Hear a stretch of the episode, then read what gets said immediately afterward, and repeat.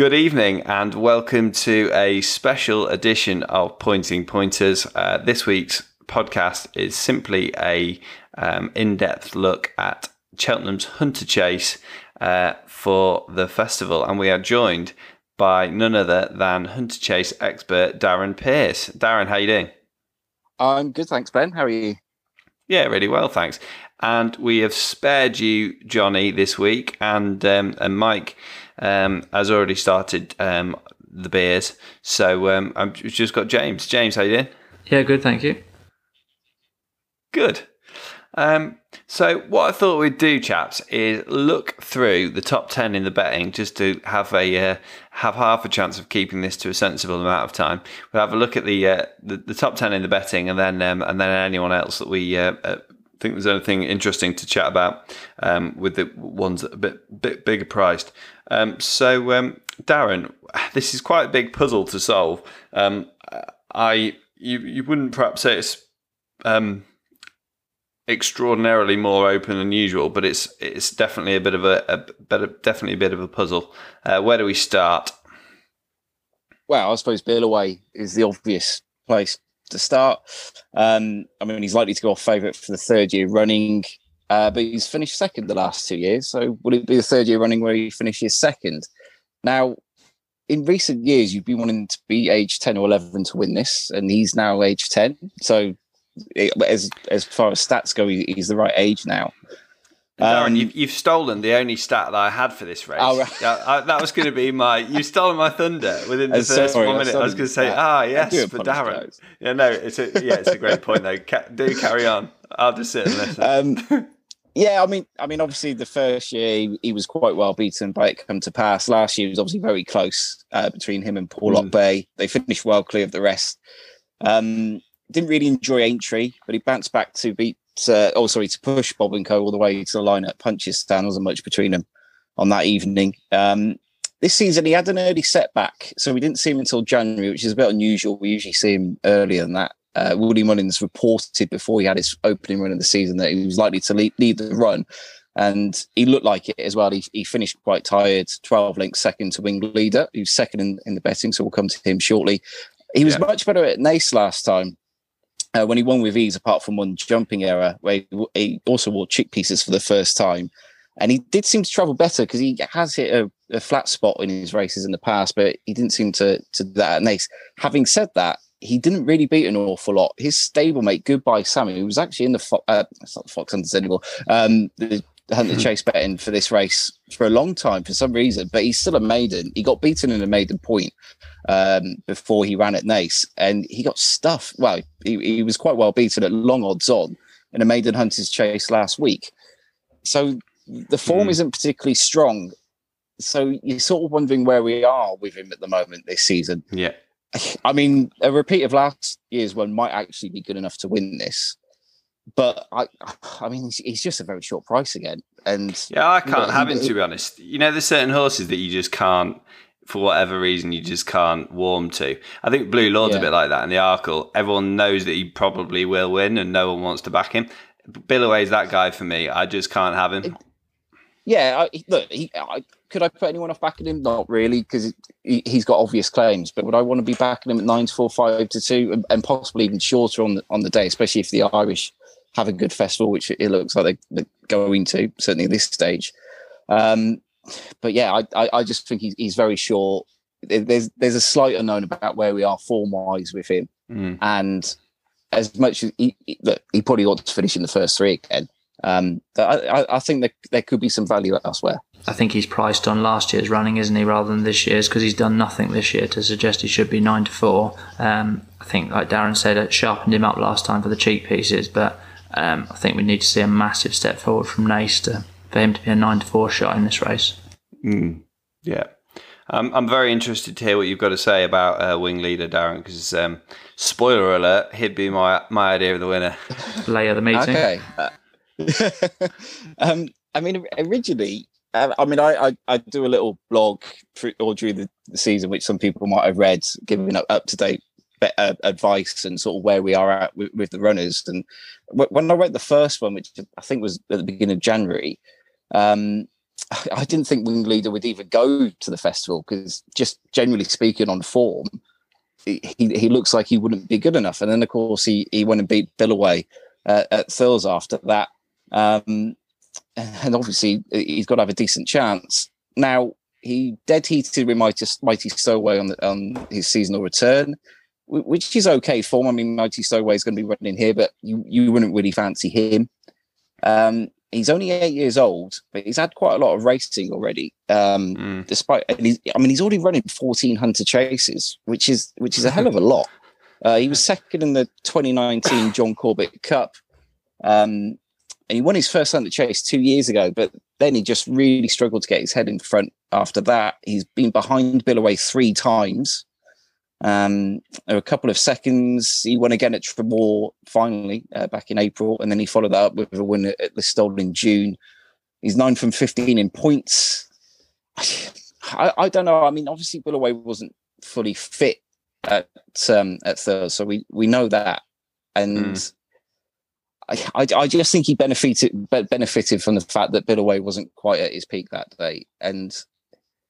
I don't know. I mean, maybe he suddenly found a bit more improvement at the age of 8. Now he's a bit older, but I for me, he's just had a lot of runs, and I can fully understand why people fancy him. And I mean, you could argue there's a case for him being shorter in the betting than Billaway, given what he did do at Thirlets. But I don't know. I'm just a little bit suspect about the Irish form. I mean, they've not got too many runners in the race this year. And they've got first and second in the betting. I just sort of wonder whether this side of the RSG have got the stronger pointing form and Hunter Chase form. Yeah, well, I hope you're right. So let's move on to your beloved Bob and Co. Yeah, obviously he disappointed at Stratford when I came on the podcast to preview that meeting, but he did win at Punchestown, which I also mentioned, with it being the same night as the Cheltenham Hunter Chase night. Now, I mean, let's start by talking about his owner and his rider, David Maxwell. Now, last year, he only rode three winners, one of which was Bob and Co beating a load of rubbish at Hexham, or, you know, a load of rubbish compared to Bob and Co. I should classify that if you had a winner in that race. The other one was Dolphin Square, who basically won a match at Kelso. And the other was Bob and Co at Punchestown. He just wasn't he wasn't riding his best. He was injured. He got injured in before. Obviously, then with COVID, amateurs weren't allowed to ride for a long time. And I just think he was race rusty. Now, this season he's clearly been much better. I think he's riding as well as he's ever done. He's obviously had some high profile wins as well in beating professional jockeys, not just in Hunter Chases. And you just sort of wonder whether everything's going to align for him to win the big one this year. I don't think he's going to get a better chance, because surely he's not got too many years left in the saddle. I thought he ran very well at Haydock last night. I think that's quite a strong piece of form, which we'll come on to more later on. But they went a crawl in very bad ground.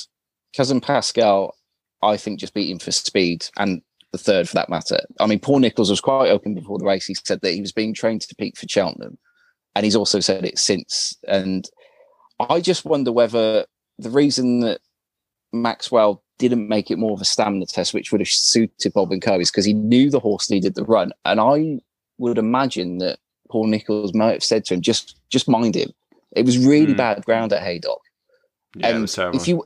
If you watch the finish, he wasn't overly hard on Bob and Co. He just got up for second, but I just thought he was minding him with Cheltenham in mind.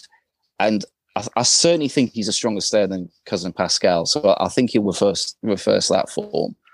I mean, if there's one negative about him, his jumping isn't always foot perfect. And of course, he unseated in this race last year. I mean, I was on him at anti-post at 25 to 1. I was getting quite excited at the time, and then Sean Bowen came off at 3 out. And I think he would have been in the first 3 at the very least. Obviously, it's hard to know for certain. Maybe he would have finished, but he beat Billaway obviously at Punchestown, so we know where we are at with him. He's 11 years old. I mean, that Haydock, like I say, I think it's solid. I just think he's got a superb chance, and I find that hard to believe that he won't be involved in the finish. So a bit of a clue there as to where you might be heading with your final selection. Yeah, possibly. So let's move on. James, is there anything you want to add to Bob and Co? No, I'd have him as favourite if I was pricing the race. At the current prices, I've got him down at 7-1. I could see available on him. That's a hell of a each way price, isn't it? Because I can't see him being out the first three. So buying money. Yeah. Yeah, your favourite betting strategy, James, buying cash. So let's move on to Pont Avon. I don't know anything about this horse, to be totally honest. So over to you, Darren. Right, fair enough. Well, Connections paid £30,000 for him last year after he left Willie Mullins' yard. I mean, right. Willie would be pretty frustrated if Pont Avon goes and beats Bill away. Yeah, he fell on his seasonal debut at Horseheath. I watched the video for that prior to his run at Ludlow in a Hunter Chase. I mean, his jockey thought he would have won that. I thought it looked a bit of a tied four. I mean, it's quite hard to see. It's the first fence in the straight. It's quite hard to see on the video because you're looking head on. And I just thought his sort of legs collapsed as if he was a bit tired. But you know, that's just my opinion. I'm sure others have gotten a different view. Obviously, the jockey does. Now, he won at Higham very, very easily, and he won just as easy at Ludlow last time. Obviously, this race is going to be a hell of a lot stronger than either of those two events. And, of course, the thing with Higham and Ludlow is they are pan-flat tracks. Cheltenham's going to be a completely different kettle of fish. And I've got a really big concern about the trip. Now, I know he did win over 3 miles in his younger days, but Mullins kept him to 2.5 miles and shorter after that. So you'd imagine he thought that was his best trip. And like I say, Cheltenham's completely different. I mean, Horseheath is quite a good experience going towards Cheltenham. I mean, Capa Bleu won there, for example, before he went and won the Fox Hunter, as it was back then. And it's a bit frustrating, actually, that he didn't finish. And then we would have known better if he was a strong sayer. I mean, he clearly has a serious engine because he didn't really come out of first gear at Ludlow. I'm just not sure whether that engine will see him stay 3.25 miles around Cheltenham. And the other concern is his jumping. As we know, he obviously came down at Horseheath. He made mistakes at Ludlow. He made mistakes when he was trained by Willie Mullins. Chances are he's going to make a few mistakes around Cheltenham as well. So if you combine the stamina concerns and the jumping concerns, he personally wouldn't be for me. But then I do know that a couple of like quite shrewd people do fancy him for the contest. But for me, I think he's plenty short enough in the betting. Yeah, and he's a 9-year-old, so there's absolutely no way that he can win the race. It's statistically proven for the last 7 years. James. Yeah, James, can you be having him or? No, same. I wrote down jumping. I think it's all right jumping like that around Ludlow when the competition's not quite as strong. But you turn up at Cheltenham and you're taking on serious horses like Bob and Co and Billaway. I think his jumping will come unstuck. Yeah, fair enough. So, Dubai Quest. I'm kind of anxious to know what you think about this, Darren, because obviously friends of the pod and a another British pointer that's hoping to upset the apple cart. What do you make of his chances? Yeah, I'm not surprised that Gina's chosen him over his stablemate, who will come on to in June. Course, he's won 7 on the bounce in points and Hunter Chases after he fell at Larkhill on his first start for the Ellises. So obviously he's very progressive. I saw him at Chadsley Corbett over Christmas. Ready, I think that's as strong a ladies' open as you'll ever see. It was a really hot contest. I mean, some people think if you reverse the jockeys that Tango de Juillet would have actually beaten Dubai Quest. I can see why people say that because Tango de Juillet's jockey wasn't. I mean, she's very inexperienced and she wasn't riding as hard as Gina was. But then Gina's very forceful in the saddle, so that's maybe not the biggest surprise in the world. Tango de Juillet set a really fast gallop that day, and I just wonder whether the horse might have been tired anyway. Darren, I thought you were number one podcast superfan, but we actually made this point on the week that happened, and I uncharacteristically gave the jockey a bit of a hard time and actually said, if anyone can tell me anything different, then please come on and tell me I'm an idiot. But I just thought it was a very strange ride. Like, you know, it was quite show jumpery, and I just didn't see, there didn't seem to be any drive. It was Gina's, this was the race, wasn't it, that Gina broke another record? I think she equaled the record. Yeah, and we were talking about it at the time, and you did wonder if you'd swap jockeys if the outcome would have been different, and that is, so no means a slant on I can't remember her name, it's really bad, but the jockey that was riding Tango, but it's, you know, you're up against the best female rider of point to points of all time, so it's hardly an insult. But I'm the same. Exactly that. I can certainly understand why people have that viewpoint, that if you just swap jockeys, that you would have had a different result. But I mean, regardless, Tango de Juillet had hacked up at Foss Lass in the point to point prior to that, so. I think it's not a form knock, is it? It's not a form knock. Yeah, no. It's not a form knock. I mean, Red Indian was third. He's done well since. Seal Soul was fourth. He's done. He hasn't won since, but he's shown some good form as well. So, whatever for an opening start to your season when you're aiming at Cheltenham, it was a perfectly good run. And then he went to Wetherby, and. You know, he was good again. He showed off that he's got a superb engine. He beat Le Brule, who didn't frank the form at Doncaster, has to be said. But so you'd have liked to have seen him do better. Now, the big concern was he didn't really jump very well at Wetherby. He made the odd mistake at Chadsey Corbett. He made a horrendous mistake at Fakenham when he won a Hunter Chase last year when Gina's sister Bridget lost her irons. And I backed him that day, and I thought he was a goner. I thought he was going to get rid of her. So is he going to jump around Cheltenham safely? I think he's going to make mistakes. I mean, he didn't really look like he was going to fall at Wetherby. It's just a case of, is he going to be good enough to survive the niggly jumping, the novice jumping, and win? I think he's good enough to win. But the jumping is a worry. Yeah, so he's fallen once in 12 starts. So there's a difference, isn't there? Like between making noodly mistakes and actually stacking it. Yeah. And he's only stacked it once. And if there's a jockey that knows Cheltenham better than some of these, you'd say it'd be Gina, wouldn't you? Yeah, I mean, what? I lost my train of thought, which is why I stopped a bit. Sorry. Silly, but it's all right. What I was going to say was I'd have preferred him to have more experience on the rules. Okay. I mean, Gina's dad was quoted after the Wetherby race. He was like, that, you know, we're glad he got the experience. We wondered whether the ground would be soft enough because it was quite quick for that time of year at Wetherby. But the ground was fine. But I just would have liked to have seen him have at least another Hunter Chase run. I mean, he's had two. He's jumped around.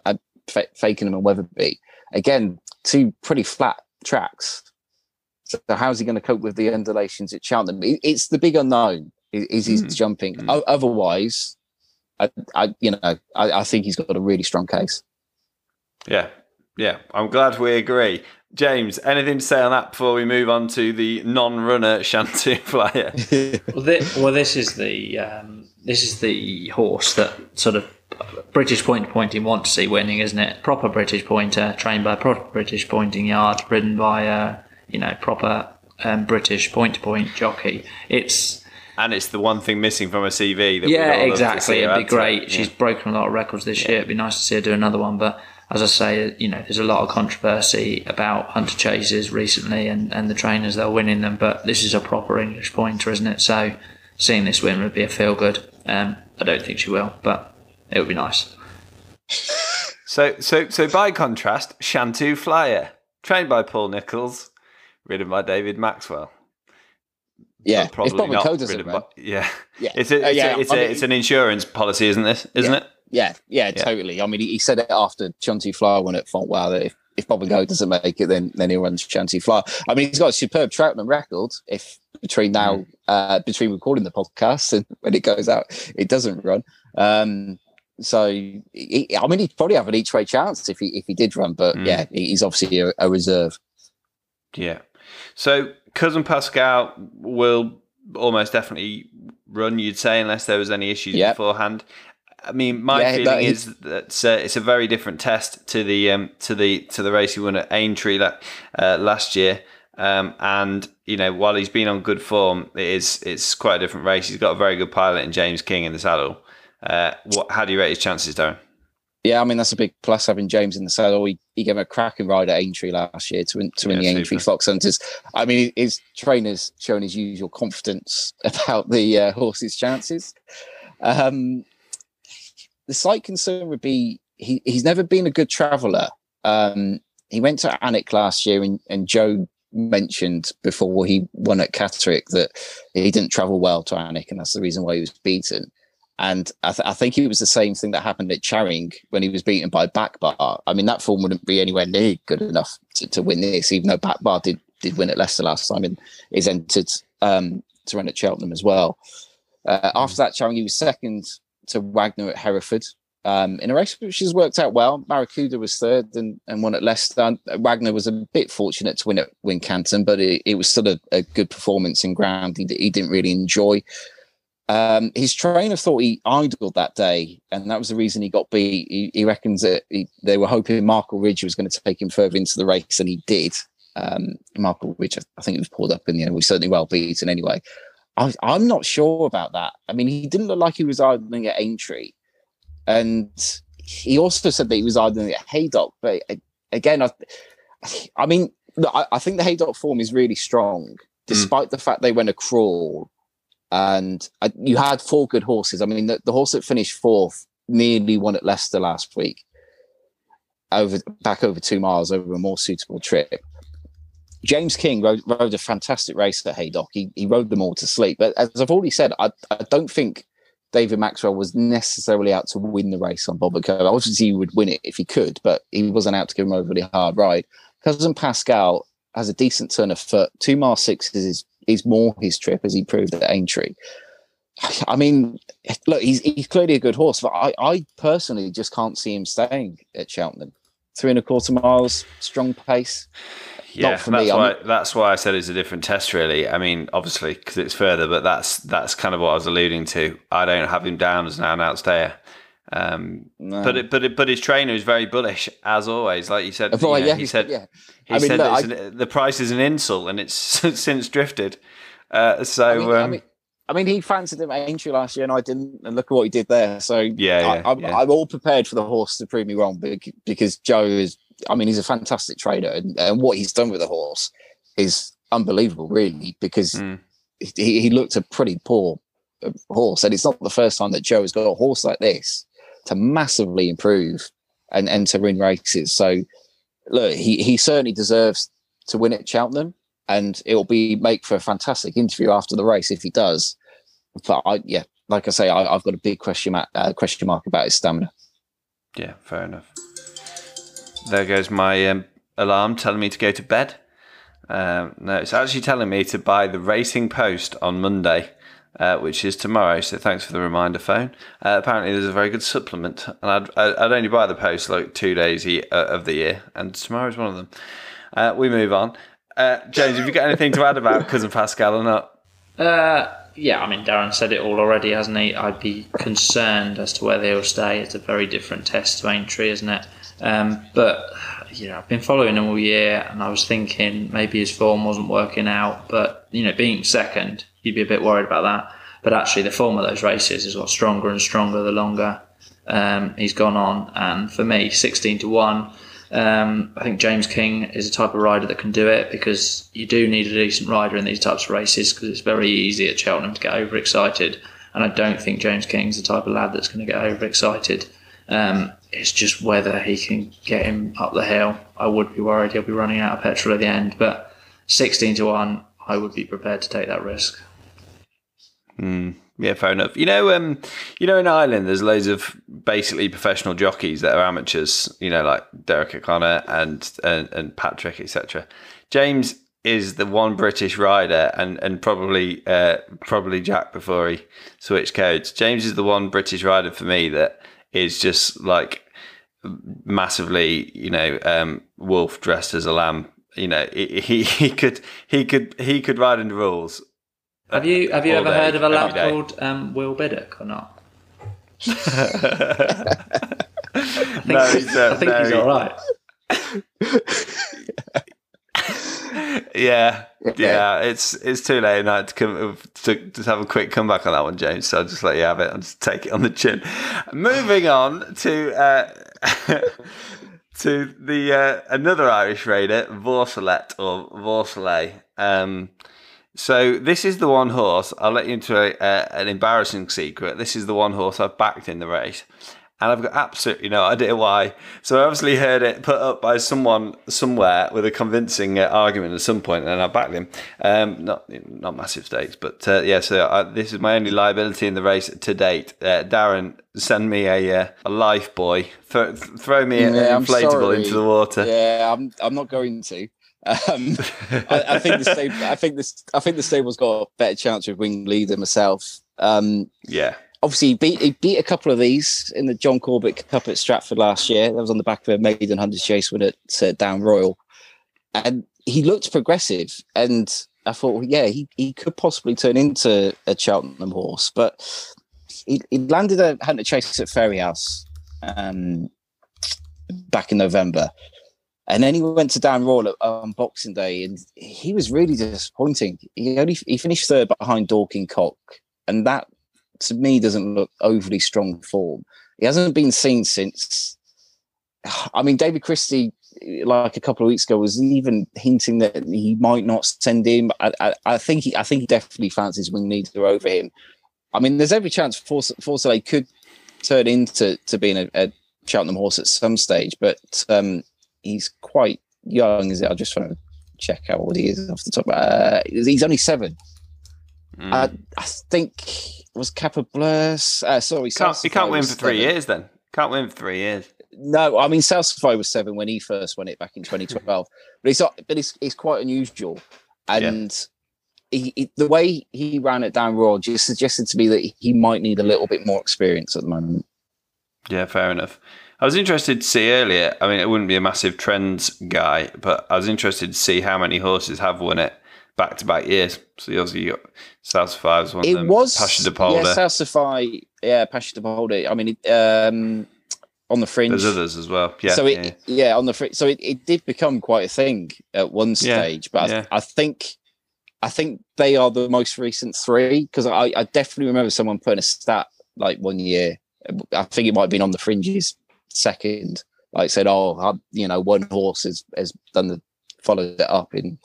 God knows how many years. And I was like, it's a bit of a meaningless stat. And then obviously on the fringe, it didn't pass you to Boulder, did it the following year. So it is possible, but I've just got a feeling, like I say, he might need a bit more experience. Yeah, fair enough. Okay, so 2 more to go before we have a look at some of the longer shots. So Fume Duderi, who Gina on the podcast said she'd be really gutted to get off, and obviously Jack won't be riding him either. He's a special horse to the family and clearly very talented. So Zach Baker will take the ride. How do you rate his chances? I mean, to pay £800 for a horse like him, I mean, it must be one of the best buys in recent years. I mean, it's just incredible what he's done. I mean, 8 out of 10 starts, including 2 Hunter Chase wins at Leicester and on the Hunter Chase night at Cheltenham last year. I mean, that came over 2 miles. Even though they went a crawl in the John Corbett Cup, I thought he didn't stay. He was beaten nearly 3 lengths by Forcelay, and whereas Premier Magic, who was behind them in 3rd, looked like he needed a stronger test than he got that night. I thought Fume Duderi was stopping, and if you've got enough pace to win over 2 miles at Cheltenham, even though it maybe wasn't the strongest race in the world, I've just got serious doubts whether he's going to have enough stamina to win over 3 1/4 miles. No, I was just going to say, I think, you know, on the stamp of horse that he is, you'd say he would be a zippy horse for shorter races and not the archetypal staying chaser. Look, don't get me wrong. I can fully understand why connections are going for this race because he's almost a once in a lifetime horse. I mean, he was cheaply bought. You've got a horse that's capable of, you know, good enough to be running in the race, but course form. He's had a couple of runs at Horseheath. He was quite impressive the first time. The second time, he made really hard work of only beating one other finisher. I just wonder whether, again, he could be a horse that if he stays better as he gets older, then he might be one for further, you know, in 2-3 years' time possibly. But I just think he's not going to stay this year. Yeah, fair enough. Okay. Now, to finish off the top 10 in the betting, we've got another proper British pointer in Premier Magic, trained and ridden by Mr. Bradley Gibbs, and owned, I believe, correct me if I'm wrong, by his future father-in-law, Mr. Julian Sheriff. Premier Magic goes for Brad Gibbs. James, is there anything you want to say about Premier Magic before Darren tells you you're wrong? No, I think he's a good horse, isn't he? I don't know that he's good enough to win the Fox Hunters, but I mean, he's won all the good races. He was disappointing last year in the John Corbett Cup, wasn't he? But when I fancied him that day, so I'm even more bitter about it. That's probably why I don't see him winning the Fox Hunters. I haven't forgiven him yet. But he's beaten Paul Nicholls this year, hasn't he? I don't think he's probably as good a horse as he was last year.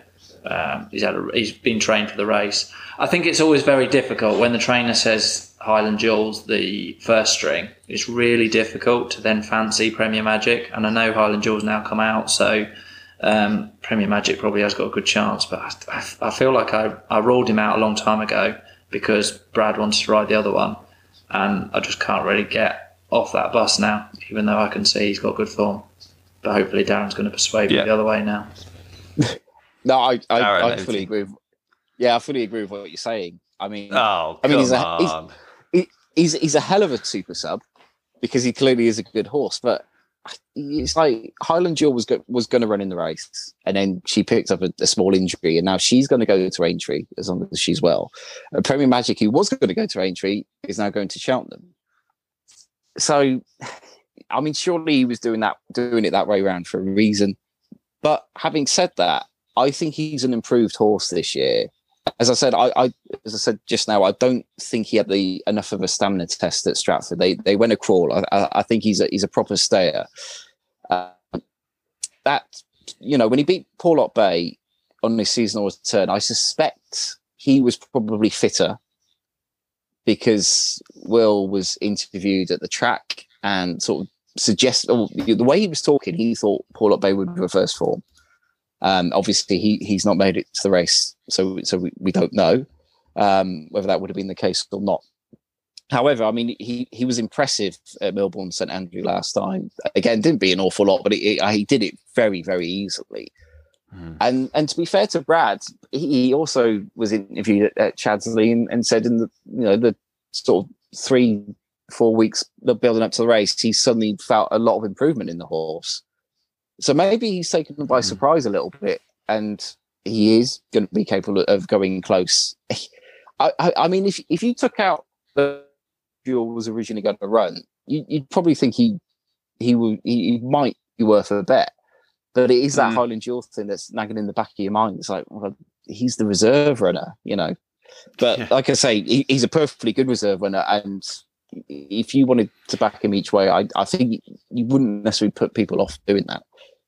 No, I did get the impression when we spoke to Brad about it originally that it was a toss of a coin job and not like a 100% absolutely Highland Jewel. No, but we'll take him instead. It was. I mean, ultimately, horses make fools out of people. They make fools out of punters. They make fools out of trainers. So it could be that he got the wrong. He was going to make the wrong decision anyway, and that Premier Magic's going to go and win, and maybe Highway Jewel will also win that entry. But how many times this week will we see Mullins chuck 10 darts at a race just in case the first 9 don't win? You know, I think the key is I think he's a better horse this season than he was last year.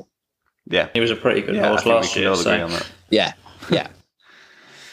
Okay, so before we get everyone's selections, any other interesting long shots?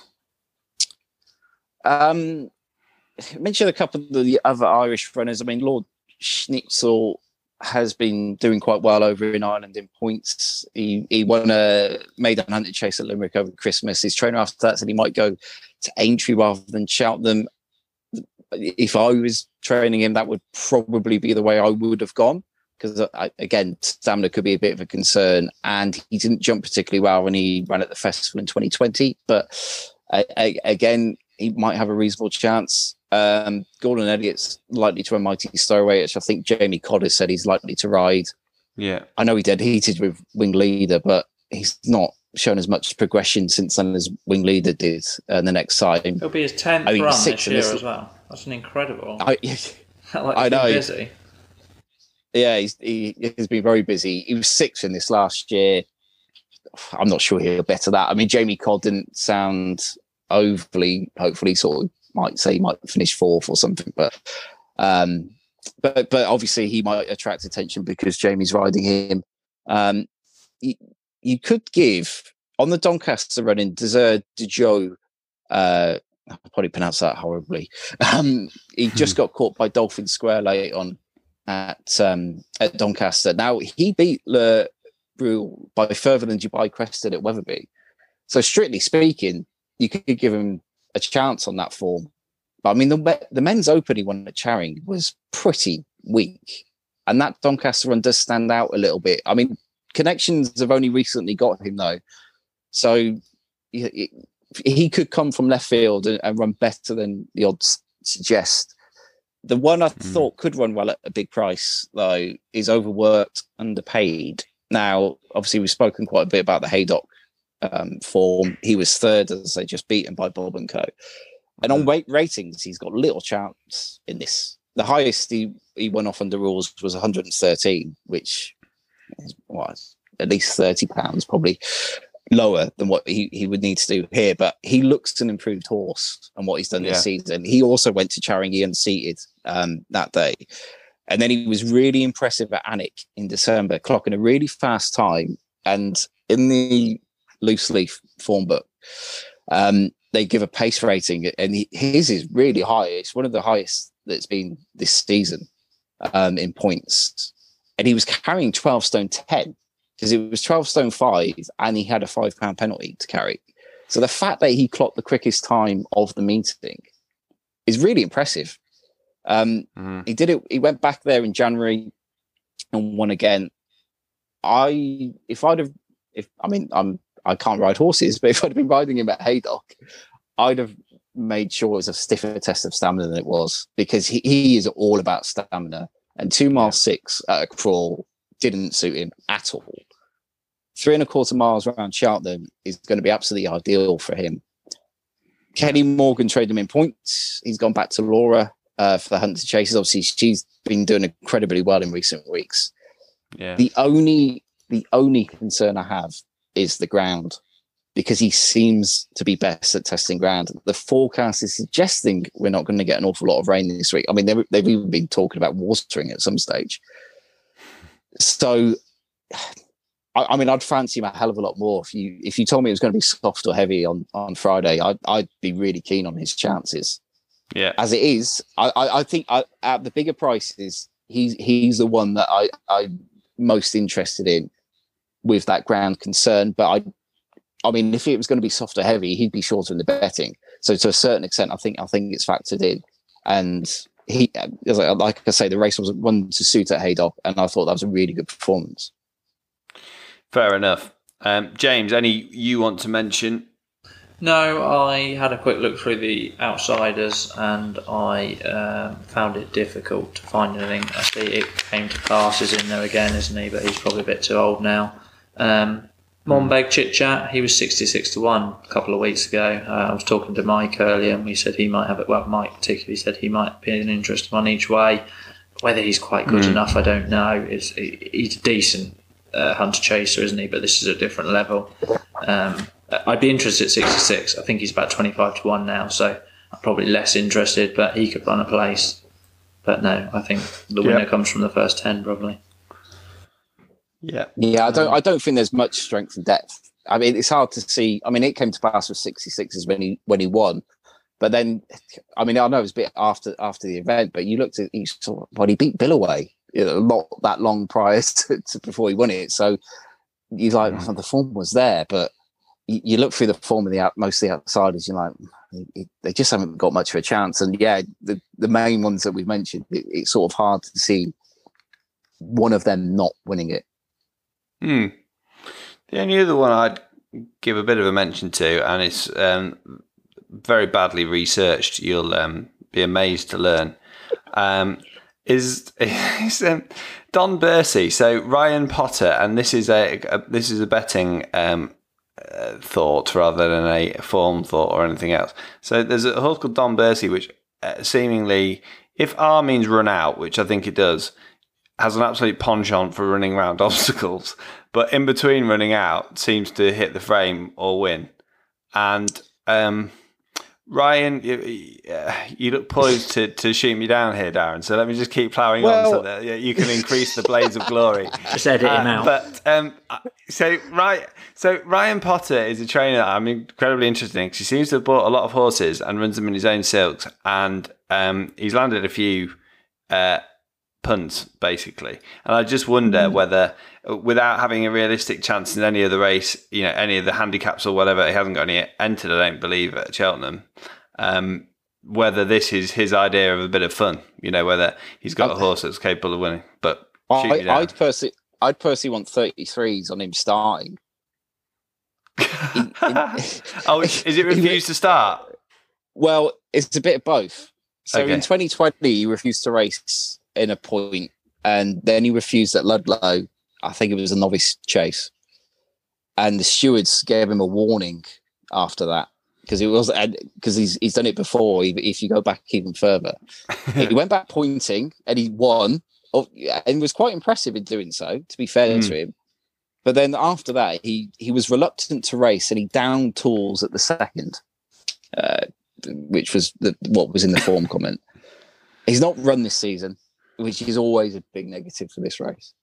And like I said, I'd probably want 33s on him actually deciding he wanted to run with it. I can only think that maybe they think that first time out might be the time that he does start, and that's why we haven't seen him. And it's a fleeting thought, but I just thought, yeah, you know, I mean, look, if he decided to compete, then yeah, you could see him being capable. But when the horse is that reluctant to race on occasions, I mean, it's going to be 70,000 people there. You know, if ever there's going to be... That's what he needs.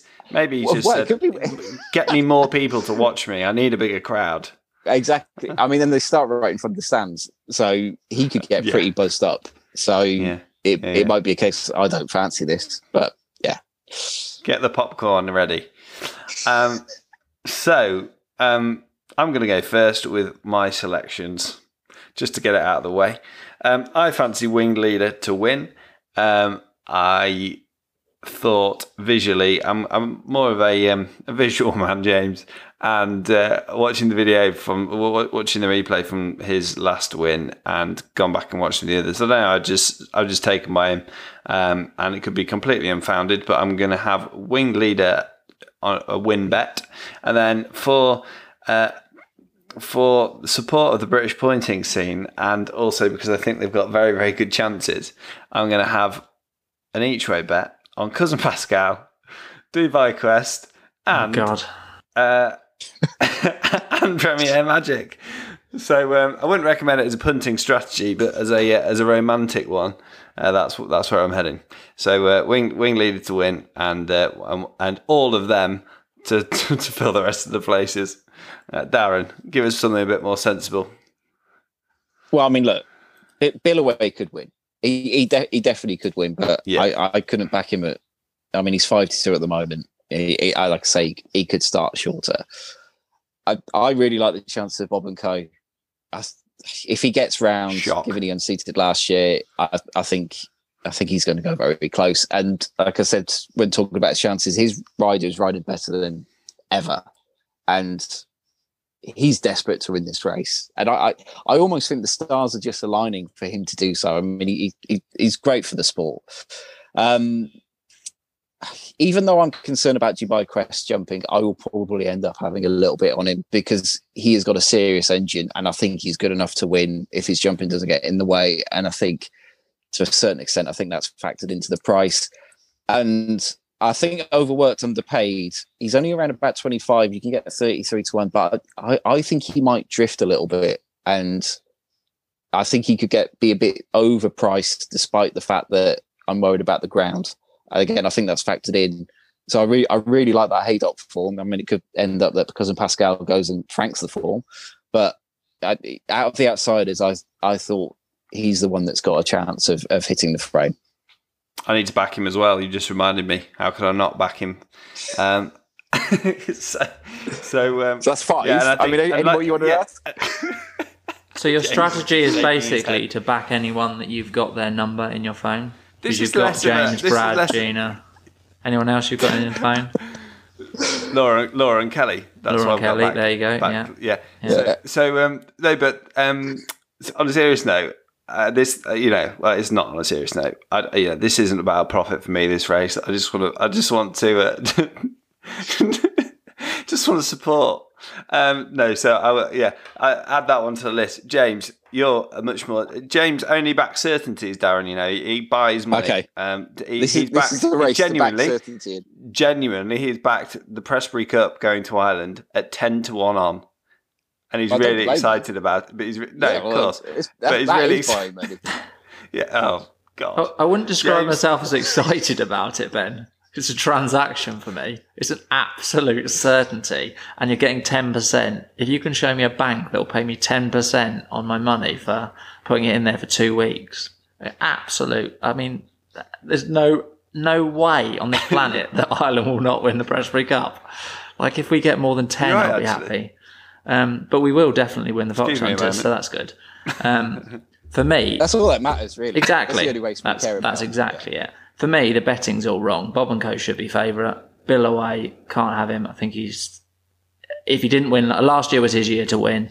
I don't think he's in as good a form this year. At 5 to 2, that's for me is a silly price. Like I say, I'd have Bob and Co at 5 to 2, and I'd have him at 7 to 1. But the two horses I quite like. Cousin Pascal. I'm not sure he'll stay, but I will really be upset if I haven't tipped him and he does win, because we all know what Joe can do. And I think James King, as I say, I think he's got the head on him for something like a Fox Hunter's, and probably more seriously Premier Magic. I think he's got a great chance at his price. Again, if you're backing both of them, they're like 12, 14 to 1. It gives you two runners in the race. One of them's definitely going to be placed, isn't it? So, it's a bit of fun. Joe, we were joking there about buying money. This is not the race to buy money in. This is a very open race. Any one of the first 10 could win it. So my recommendation would be to back the horse. If you know a jockey, if you like the silks, that would be my recommendation. Take the Grand National approach. Also, you're likely to get full. You're likely to get full places. Most bookmakers will offer full place in the race as well. Exactly that. Strictly big in 3, so you get even better value. Yeah, definitely. I've changed my mind, guys. After hearing you two speaking professional sense, I've changed my mind. We're going straight win bet on Don Bursey. For God's sake. Have it with James Bet.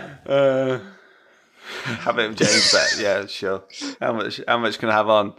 As much as you want. It's funny actually because it's we're 2 days away from Cheltenham, and I am absolutely sure of the outcome of every race, and I know who's going to win each and every race, and no one can prove that I'm wrong at this stage. So I'm feeling full of confidence, and unfortunately I can't get more than 28p on the accumulator,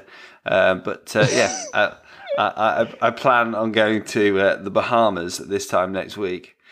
And with that, we'll wrap up. I mean, this has been our longest episode in a long while. And Darren, thanks so much for coming on. We've covered that in good depth. That's well, probably my fault. I've been rambling on. No. You are known for your in-depth study, and that's why you do such a good job of it. So Darren, I hope you enjoy all of the week, and I hope you've backed the winner of the Fox Hunters, which is actually called the St James's Place Festival Challenge Cup Open Hunter's Chase Class 2 5. Well, just quickly, I know we've rambled on. What do we make of the name change? Absolute rubbish. I mean, most people call it the Fox Hunters still. I mean, it's just really frustrating. They've changed. It's just rubbish, and I don't like to see it from Cheltenham. I think Cheltenham should know better. I think Cheltenham were put there by National Hunt people. I think National Hunt people have made National Hunt racing, and National Hunt is linked to fox hunting. I haven't been fox hunting since it was banned. I wouldn't go. Well, it's not that I don't disagree with it or anything. It's just not a pastime I do. But for me, the Fox Hunters is the Fox Hunters. It's tradition. There's no reason to take that away. You know, it doesn't support fox hunting in the sense. It's just stupid. And the other thing is, they haven't come up with a decent name for it. No, exactly.